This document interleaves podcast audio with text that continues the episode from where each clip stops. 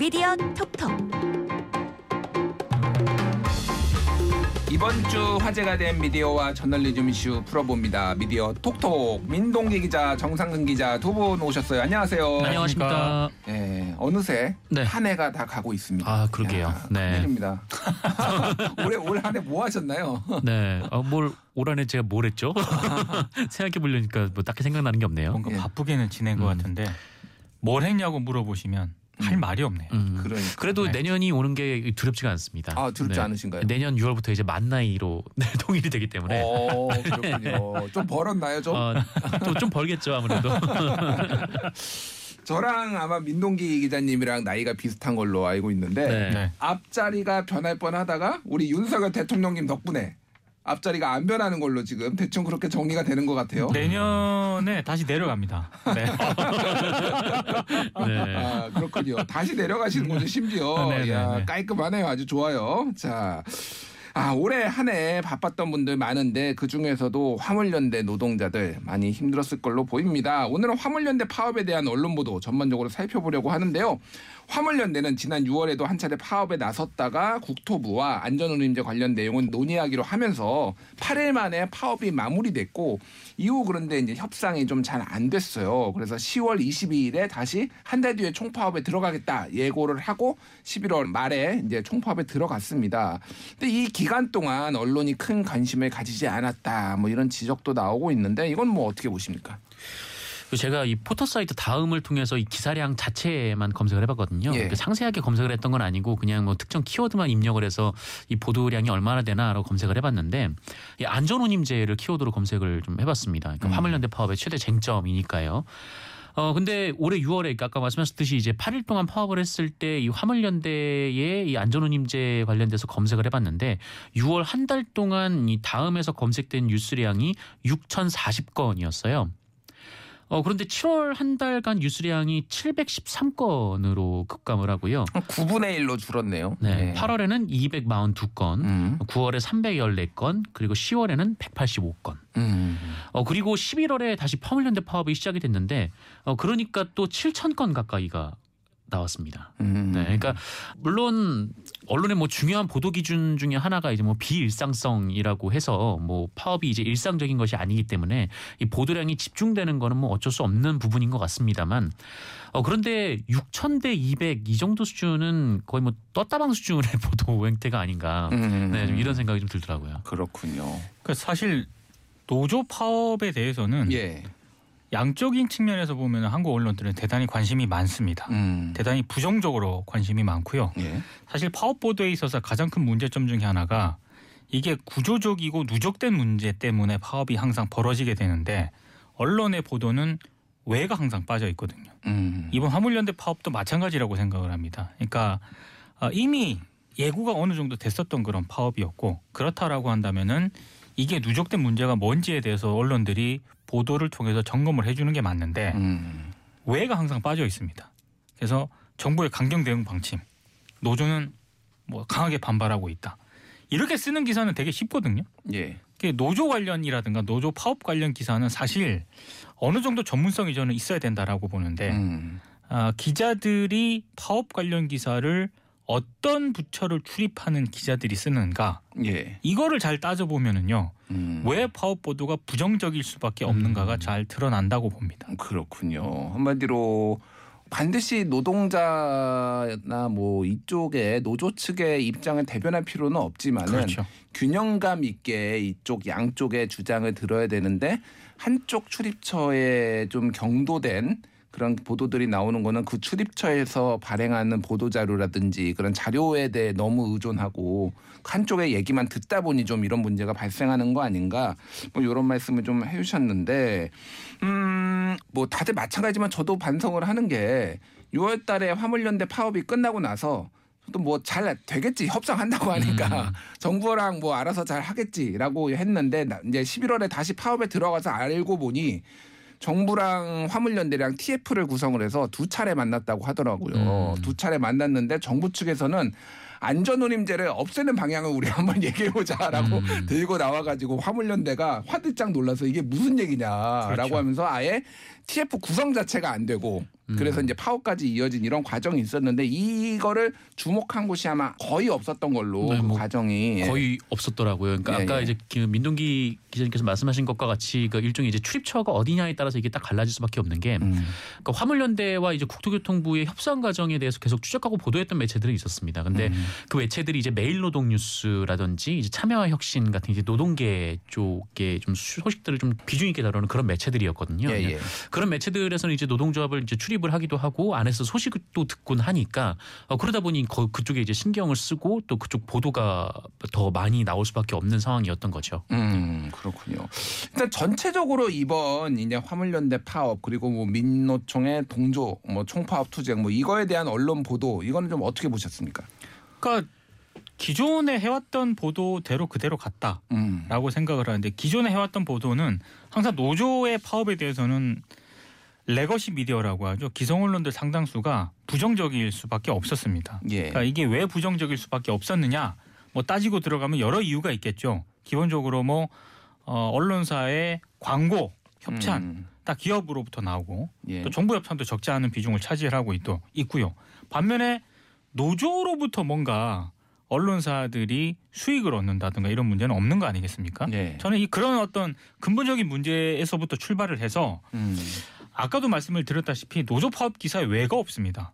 심지어 안전 운임제가 왜 중요하냐 이런 부분들에 대해서도 언론들이 좀 어느 정도는 음. 최소한 균형감 있게 얘기를 해줘야 되는 거 아니겠습니까? 예. 근데 제가 아, 주변에 에, 그렇게 뭐 노조 파업에 대해서 관심이 없는 분들에 대해서 얘기를 좀 의견을 물어봤을 때 왜 음. 파업을 하는지를 모르고 계신 분들도 적지 않았습니다. 음. 그러니까 안전운임제 같은 경우에는 사실 쉽게 말씀을 드리면 임금 노동자의 최저임금제와 같은 거지 않습니까? 뭐 비슷한 방식으로 또 결정도 되죠. 그렇죠. 예, 예, 예. 그리고 이게 2020년 1월에 도입이 됐는데 낮은 임금 때문에 화물 운동 아, 화물 노동자들이 과로 과, 뭐 과적 과속의 위험에 내몰리지 않는 그런 차원에서 그래서 도입이 돼서 시행이 되어 왔었는데 심지어 그 전에는요 화주하고 운송 사업자들이 일방적으로 운임을 결정하지 않았습니까? 음. 그래서 이런 문제를 최소한 방지하기 위해서 이 안전 운임제를 도입을 했는데 그럼에도 불구하고 어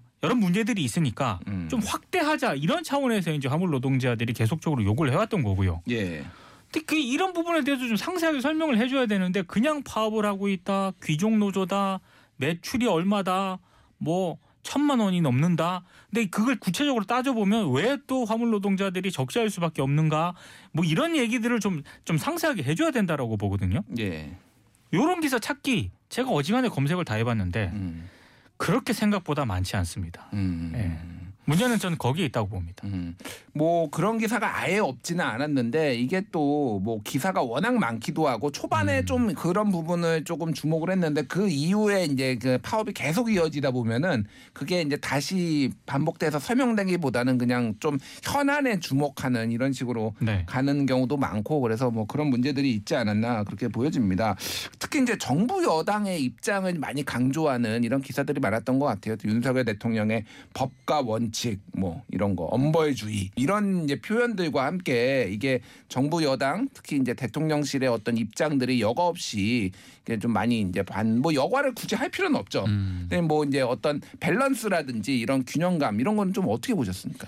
뭐 아까 이제 민동기 기자님께서 말씀하신 거랑 좀 일맥상통하는 얘기인데 이 결국 이제 정부의 주장을 그대로 옮겨오는 보도들이 상당히 많을 수밖에 없다는 것이 어 기자들이 이제 대통령실 그리고 국토부 그리고 뭐 국무총리실 여기서는 이제 상주를 하면서 출입을 하는 반면에 이 화물연대에 상주를 하면서 출입하는 기자가 없기 때문으로 좀 보이거든요. 그러다 네. 보니까 이 기사가 이렇게 나와 버리면은 뭐 사회부에서 이제 화물연대에 전화를 해서 취재를 하거나 아니면 기자회견장에 가서 그 얘기를 듣고 그냥 그 기사를 쓰거나 좀 이런 식의 방법밖에 없는 건데 어, 그러다 보니까 주로 이제 정부나 여당 쪽 얘기들이 이제 주로 나올 수밖에 없는 것이고 또 그렇게 또 되다 보니까 이른바 이제 주어와 수어의 그 연관관계가 좀 양측에 좀 굉장히 좀 큰 차이가 보여지는 거죠. 그러니까 이를테면은 뭐 윤석열 정부의 뭐 대응에 대해서는 뭐 이제 원칙이라든지 아니면 엄정이라든지 이런 단어들이 굉장히 좀 많이 따라온 보도들이 많았거든요. 근데 예. 이 반면에 화물연대에 대해서는 뭐 대란이라든가 뭐 위기라든가 좀 이런 부정적인 용어를 사용하는 경우들이 굉장히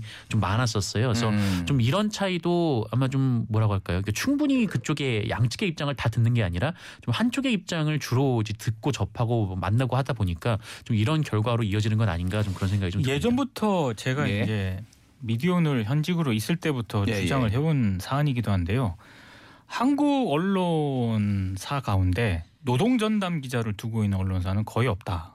음. 근데 뭐 의학 전문 기자가 있고 환경 전문 기자가 있듯이 노동 분야는 상당히 전문성을 필요로 하는 것이고 예. 어, 상당히 이 전담 기자를 두지 않으면 이 문제를 제대로 추적, 팔로잉을 할 수가 없는 상당히 좀 그 광범위한 어떤 분야라고 생각을 하거든요. 예. 근데 거의 없습니다, 진짜. 음. 저는 거기서 비롯되는 문제들도 적지 않다라고 생각을 그러니까 하거든요. 고용노동부를 출입 담당하는 기자가 있는데 네. 고용노동부만 담당하지는 않고 보통은 보건복지부랑 같이 같이 출입을 하죠. 뭐 이렇게 여러 부처를 좀 하는 경우가 상당히 있죠. 예. 네. 그러니까 노동 전문 기자가 만약에 있다라고 한다면은 음. 노동 관련 현안이 뭔지 예. 그리고 지금 노동계에서 어떤 문제가 가장 첨예하게 이슈가 되고 있는지 등에 대해서 최소한은 그러니까 파업이 벌어졌을 때만 막, 막 단기간에 투입돼 가지고 이게 기사를 쓰는 게 아니라 음. 최소한 그런 문제에 대해서 기자들이 이슈 팔로잉은 된다는 얘기죠. 예. 근데 어 공교롭게도 음. 어 한국 언론사 가운데 노동 전담 기자를 두고 있는 그, 그 언론사는 제가 알기로는 거의 없습니다. 음. 노동 전문 매체는 몇 군데가 있는데 예. 노동 담당 담당 기자를 두고 있는 곳은 별로 없는 것으로 알고 있습니다. 그러니까 이게 이제 뭐 소위 말하는 한국의 출입처 제도의 문제점 뭐일 수도 있고 뭐 노동 쪽은 아닌데 이런 거에 대해서 이제 얘기를 하셨던 분이 예전에 그 뉴스타파의 김성수 기자가 맞습니다. 얘기를 했는데 김성수 기자는 어떤 특정 부처에 출입을 한 게 아니라 어떤 사건에 이제 정확하게는 세월호 사건에 대해서 주로 취재를 해왔던 분이에요. 그러니까 이가 사안에 대해서 취재를 하고 벌써 취재를 한 지가 2014년이니까 지금 한 뭐 6년? 6년 그렇죠. 정도 된 거죠. 근데 이제 문제는 부처가 바뀌어서 세월호에서 뭐 특조위에서 무슨 발표를 하면은 새로 온 기자들은 아무것도 모르고 음. 기초부터 이제 해야 되는 건데 그럴 경우에는 발표하는 자료에 의존하게 되고 그렇죠. 이 자료가 맞는지 틀리는지에 대해서 검증할 능력이 없다 보니 이렇게 의도하는 대로 좀 휘둘린다 이런 것들을 조금 아쉬워하고 한탄하는 얘기도 좀 한 적이 있습니다. 약간 그런 맥락에서 음. 지금 말씀하신 것 같아요. 민동기 기자님이. 예. 출입처 기자 출입처 제도가 가지고 있는 문제점이 분명히 있죠. 음. 그런데 출입처 제도를 정말 잘 활용을 하면은요. 음. 저는 굉장히 좋게 활용도 가능하다라고 보거든요. 예. 그 대표적인 게 저는 노동 분야라고 생각을 하는데 정말 이상하게도 다른 정부 부처는 그렇게 출입을 많이 시키면서 음. 노동 뭐 단체라든가 민주노총이라든가 심지어 NGO라든가 시민단체의 출입처를 상주시키는 매체는 거의 없죠. 음. 여기서 기사의 불균형이 성립이 될 수밖에 없는 거죠. 예.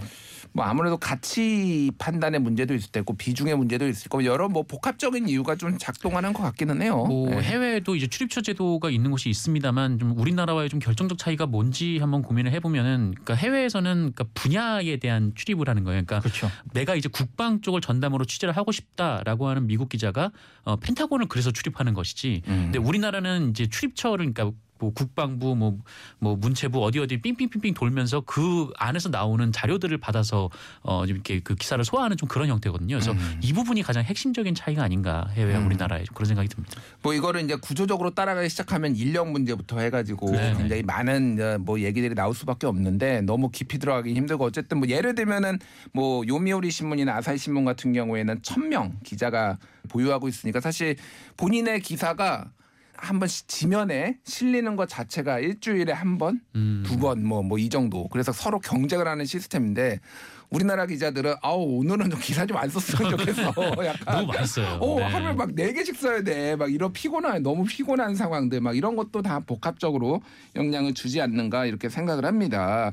안전운임제 아까 전에 뭐 잠깐 말씀해 주셨는데 이제 쟁점이 이런 것 같아요. 안전운임제를 도입을 하는 것은 어떤 최저 운임에 대한 결정 구조를 노동자들도 들어갈 수 있어서 할 수 있게 하는 이런 구조를 만들고 이것들이 뭐 과적 그리고 과로 그래서 어, 어떤 교통사고를 줄이는 뭐 이런 것들을 조금 긍정적인 효과를 보면서 이 이름 자체가 이제 최저 운임제가 아니라 안전 운임제라고 이제 이게 들어갔잖아요. 근데 이런 부분들이 좀 설명이 안 됐다라는 얘기도 있어요. 음, 사실 저는 이것도 좀 구조적인 문제를 한번 좀 보고 싶은 게 음. 뭐 사실 안전 운임제가 이제 파업의 쟁점이 되다 보니까 안전 운임제에 대한 보도가 뭐 적지 않게 나온 것 같습니다. 그래서 저도 네. 이제 많이 봐- 봤는데 어, 또 좋은 분석들도 굉장히 좀 많았거든요. 근데 문제는 그 분석 기사보다 훨씬 더 많은 수의 보도가 뭐 이제 정부발 혹은 뭐 여당발 이런 좀 거친 언사들에 집중이 돼 있다라는 거예요. 그러니까 음. 우리는 뉴스를 포털을 통해 보잖아요. 예. 그러니까 포털에서 화물연대 기사를 검색을 해보면 이 실시간으로 올라오는 이 정치인들의 거친 발언에 대한 기사가 음. 어, 이 제- 파업의 쟁점에 대한 기사보다 훨씬 더 양이 많다는 게 문제인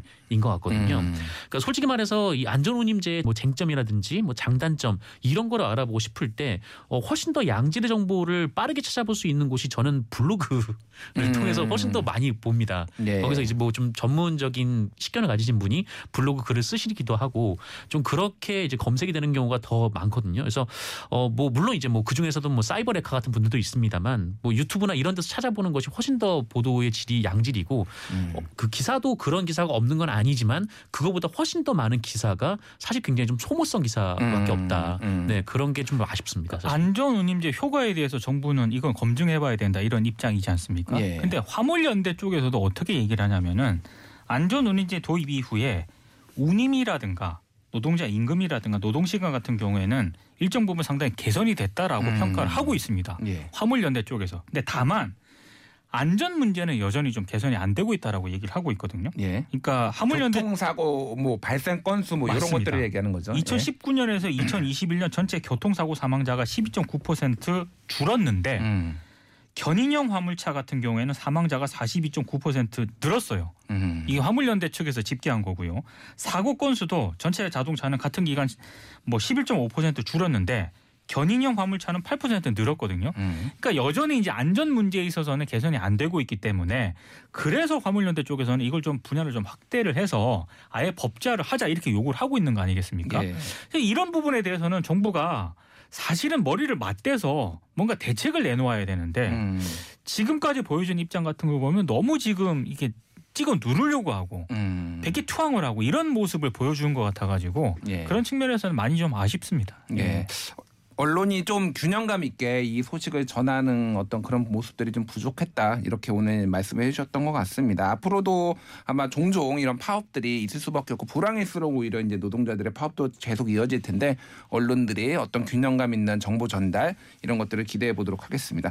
여러분은 지금 TBS 아고라를 듣고 계십니다. 미디어 비평 프로그램 TBS 아고라 저는 김준일이고요. 오늘 미디어 톡톡 정상근 민동기 두 분과 함께하고 있습니다. 기억해둘 good news 꼬집어줄 bad news 선정해 보겠습니다. 정상근 기자 good news 어떤 거 가져오셨어요? 네, 저는 한겨레 기사 가져왔고요. 이 제목은 20대가 영끌해서 집 샀다고 다 틀렸다 라는 제목의 기사였습니다. 어 약간 눈에 띄는 일단 다 틀렸다. 네, 어, 다 틀렸다. 학원 네. 학원이에요 학원. 단원이죠, 단원. 단원. 네. 예, 예. 어 사실 이제 뭐 그 많은 언론에서 뭐 기자분들이 뭐 기사를 쓰면서 뭐 주요 이제 객관적인 자료로 이제 통계라든지 뭐 이런 수치들을 그 제시를 하곤 하는데 예. 뭐 그만큼 이 통계나 수치라는 것들이 굉장히 좀 중요한 것 같아요. 또 어, 반면에 또 그만큼 또 검증이 되고 또 신중하게 쓰여야 되는데 그런 점에서는 사실 우리나라의 이 통계나 수치를 인용한 보도가 좀 굉장히 좀 무책임한 보도가 많다라는 생각을 좀 하고 있는 편인데 예. 어, 지금 이 한겨레 이 기사를 보면 이 통계가 어떻게 현실을 왜곡시키는지 좀 이 부분이 잘 드러나 있는 것 같습니다. 음. 어, 최근에 이제 가계부채 증가 관련 통계가 또 여러 나왔고 또 이 중에 청년층의 비중이 뭐 매우 높아지고 있고 또 이 청년층의 뭐 절대적인 이제 빚 액수도 점점 늘어나고 있다 이런 보도가 많이 나왔는데 예. 어 이런 좀 단편적인 그러니까 뭐 표면적인 그 현상으로만 보고 나서 이제 언론에서 그 원인 중에 하나로 이른바 영끌을 갖다가 꼽았는데요. 음. 그러니까 이 청년층이 이제 대출을 많이 받아서 이제 그 부동산 등을 사는데 이제 투자를 했다가 어 금리가 높아지니까 뭐 망하고 말았다 뭐 이런 식의 음. 어, 기승전결이 이루어지는데 어 그런데 이제 한겨레가 그 통계 속에 다른 통계를 찾아서 네 이제 보도를 한 거죠. 예. 그러니까 뭐 영끌이라든가 뭐 게으른 20대라든가 뭐 한탕주의 이런 용어들을 20대에 적용하는 게 과연 옳은가 음. 이 부분에 대한 이제 좀 그 문제를 제기하는 좀 그런 보도였는데 어, 실제로 이 부모로부터 독립한 20대 가구주 세대의 이 가구당 평균 부채가 2017년에는 2,300여만 원이었는데 어, 올해는 5천만 원이 넘는 그러니까 5년 만에 이제 109.5%나 불어난 것은 맞습니다. 예. 어, 그런데 이 부동산 마련을 위한 대출 비중이 61%에서 33%로 줄었다는 거예요. 음. 어, 그러면 대체 이 청년층의 빚은 왜 늘어났는가? 라는 점을 봤을 때 어, 사실 알고 보니까 이 전월세 보증금 마련 용도의 대출 비중이 크게 늘었다. 음. 네, 라는 겁니다. 그러니까 아까 전에 앞에서 말했던 부동산 마련 때문에는 네, 이 집을 부- 구매하기 위한 구매하는 네. 거고 요거는 이제 전월세는 음. 따로인 거죠. 그러니까 두 개가 그러니까. 그렇죠. 예, 뭐 예. 대출에도 뭐, 뭐 중도금 음. 대출 이런 것도 있지만 예, 뭐 예. 전세자금 대출 이런 것도 있으니까요. 예, 아마 예. 전세자금 대출의 비중, 전월세 자금 대출이 음. 훨씬 더 비중이 높았다. 뭐 이런 얘기였던 것 같아요. 음. 그래서 그게 사실은 좀 그런 거잖아요. 그러니까 이게 그 20대들의 뭐통 계를 놓고 봤을 때 뭐 20대들이 뭐 영끌에서 집을 샀다는 결론과 어 20대가 이제 전월세를 사는데 이제 뭐 돈을 어 많이 쓸 수밖에 없는 그래서 이제 대출을 많이 받을 수 없게 됐다. 뭐 이렇게 결론을 내렸을 때 그 두 가지 결론에 대한 이 정책적 접근은 완전히 달라지는 거잖아요. 네.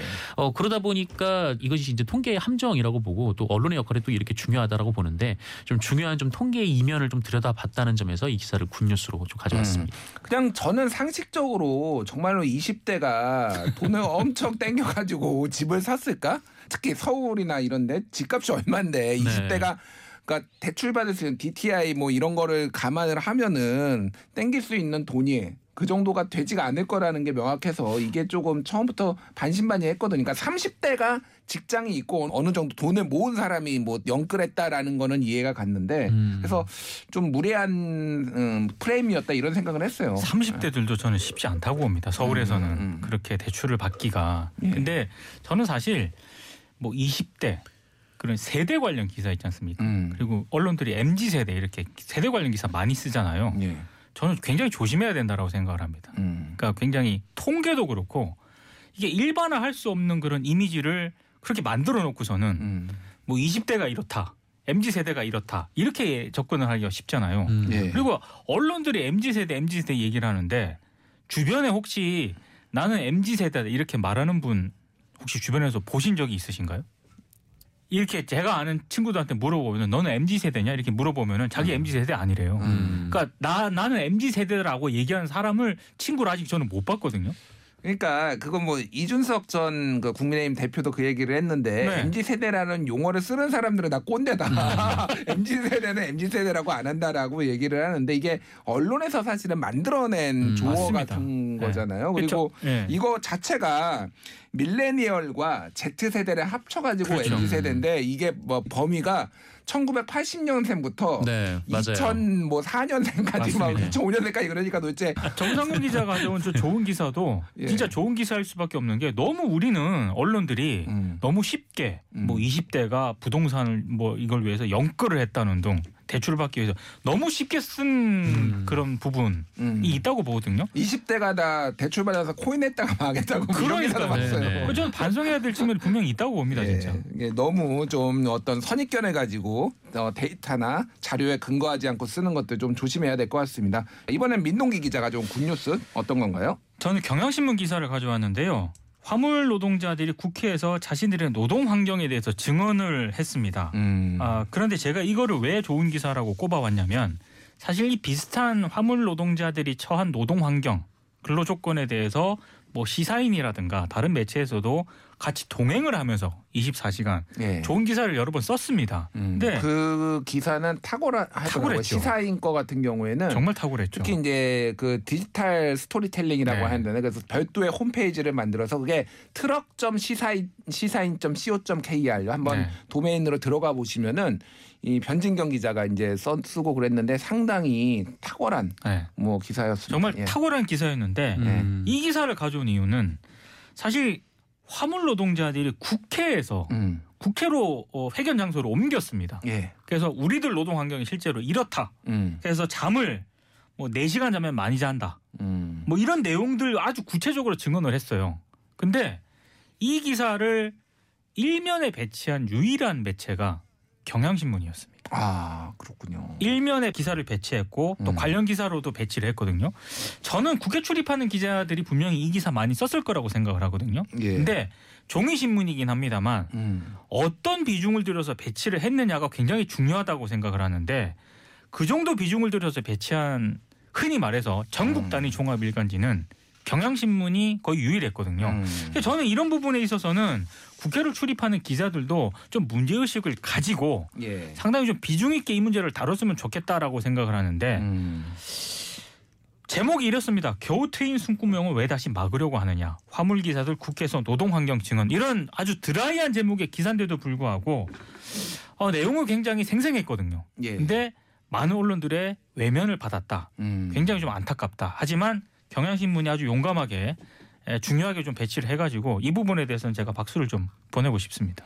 일단 뭐뭐 이걸 깊이 들어가긴 그렇지만은 이 구조 중에 하나가 이제 지입 구조가 이제 복잡하고 여기도 똑같이 그 하청 재하청 음, 구조가 맞습니다. 있어가지고 그래서 뭐 4단계, 5단계 네. 화, 뭐 대기업이 이제 화주가 있고 그 화주가 화물 자회사를 만들고 화물 자회사가 운송 사업자를 계약을 하고 운송 사업자가 운송 그 화물차 모집책을 또 자회사를 하고 거기에 이제 이제 화물차들이 이제 계약을 하는 이런 보통 5단계 구조가 있다 보니까 중간에 페이퍼워크만 하고 음. 운임을 다 떼먹는 뭐. 떼먹는다라고 할 수는 없지만 어쨌든 직접 이제 운전하시는 분들이 적게 가져가는 구조와 일방적으로 이제 뭐 어, 운임을 결정하는 구조 이런 것들이 상당히 문제가 있고 제가 뭐 그쪽 화물연대 쪽의 얘기를 들어보니까 그래서 이 안전운임제를 하다 보니까 이 단가가 안 맞아서 이게 자연스럽게 지입 구조가 5단계에서 한 3단계로 줄어들었대요. 그렇죠. 뭐 그런 효과까지 있었다 뭐 이런 얘기를 제가 들었습니다. 그래서 이 기사는 꼭 한번 읽어보셨으면 좋겠고 어쨌든 아까 전에 민동기 기자님이 말씀하셨다시피 조금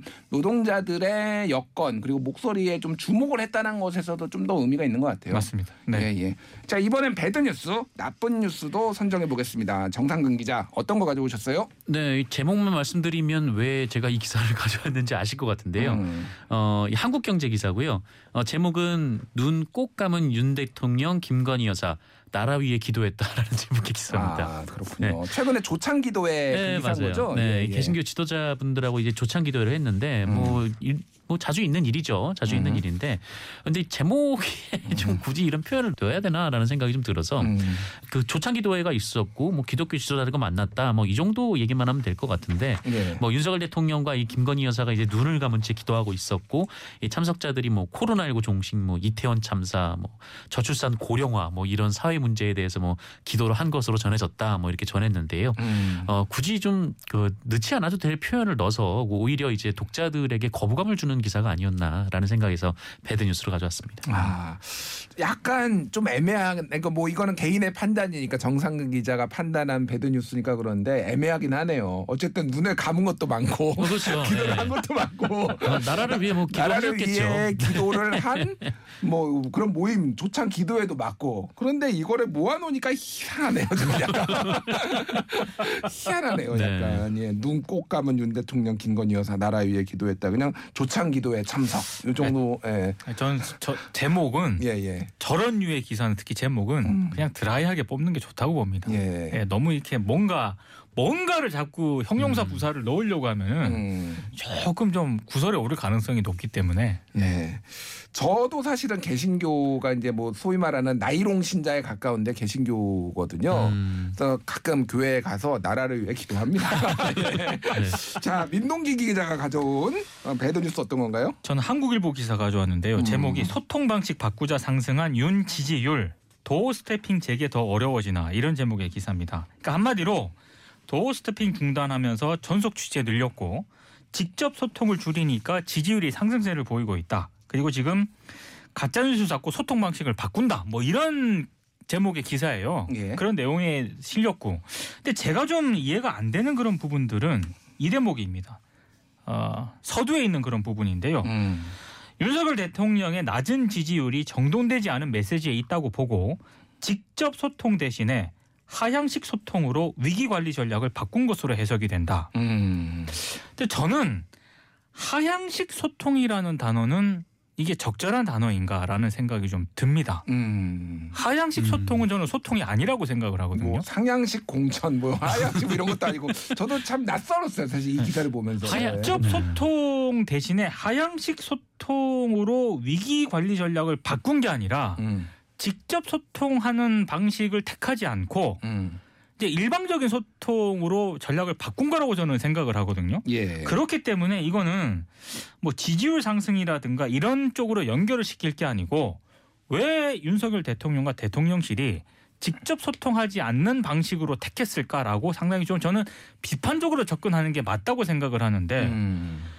아주 생소한 단어 하향식 소통이라는 단어를 등장을 시켰어요. 예. 이건 좀 아니라고 생각을 합니다. 저는. 음, 그렇군요. 일단 뭐 윤석열 대통령의 최근 지지율 상승의 원인으로 뭐 노동 파업에 대한 엄정 대처, 월드컵 그리고 어 도어 스태핑 출근길 기자회견을 중단을 해서 논란이 되는 말이나 막말이 덜 나오는 것도 하나의 원인으로 꼽히기는 해요. 많은 맞습니다. 전문가들이 네. 그 자체를 뭐 부인할 수는 없는 거라고 현상은 분명히 있으니까요. 예, 예, 예. 네. 근데 기자 입장에서 음. 대통령과 대통령실이 직접 소통하는 방식이 아니라 어, 전속 취재라든가 자꾸 이렇게 영상을 공개하는 식으로 가게 되면은 음. 당연히 저는 이게 문제 제기를 해야 된다라고 생각을 하는데 네. 하향식 소통이라는 저는 태어나서 처음 들었습니다. 하향식 네. 소통이라는 표현을 이 주로 하향식 소통이라는 걸 가만히 생각해 보니까 명령, 지시 뭐 이런 걸 주로 거죠. 하향식 소통이라고 하지 않나요? 이거 하향식 소통이라는 단어 자체가 저는 네, 어폐가 네. 있다고 보거든요.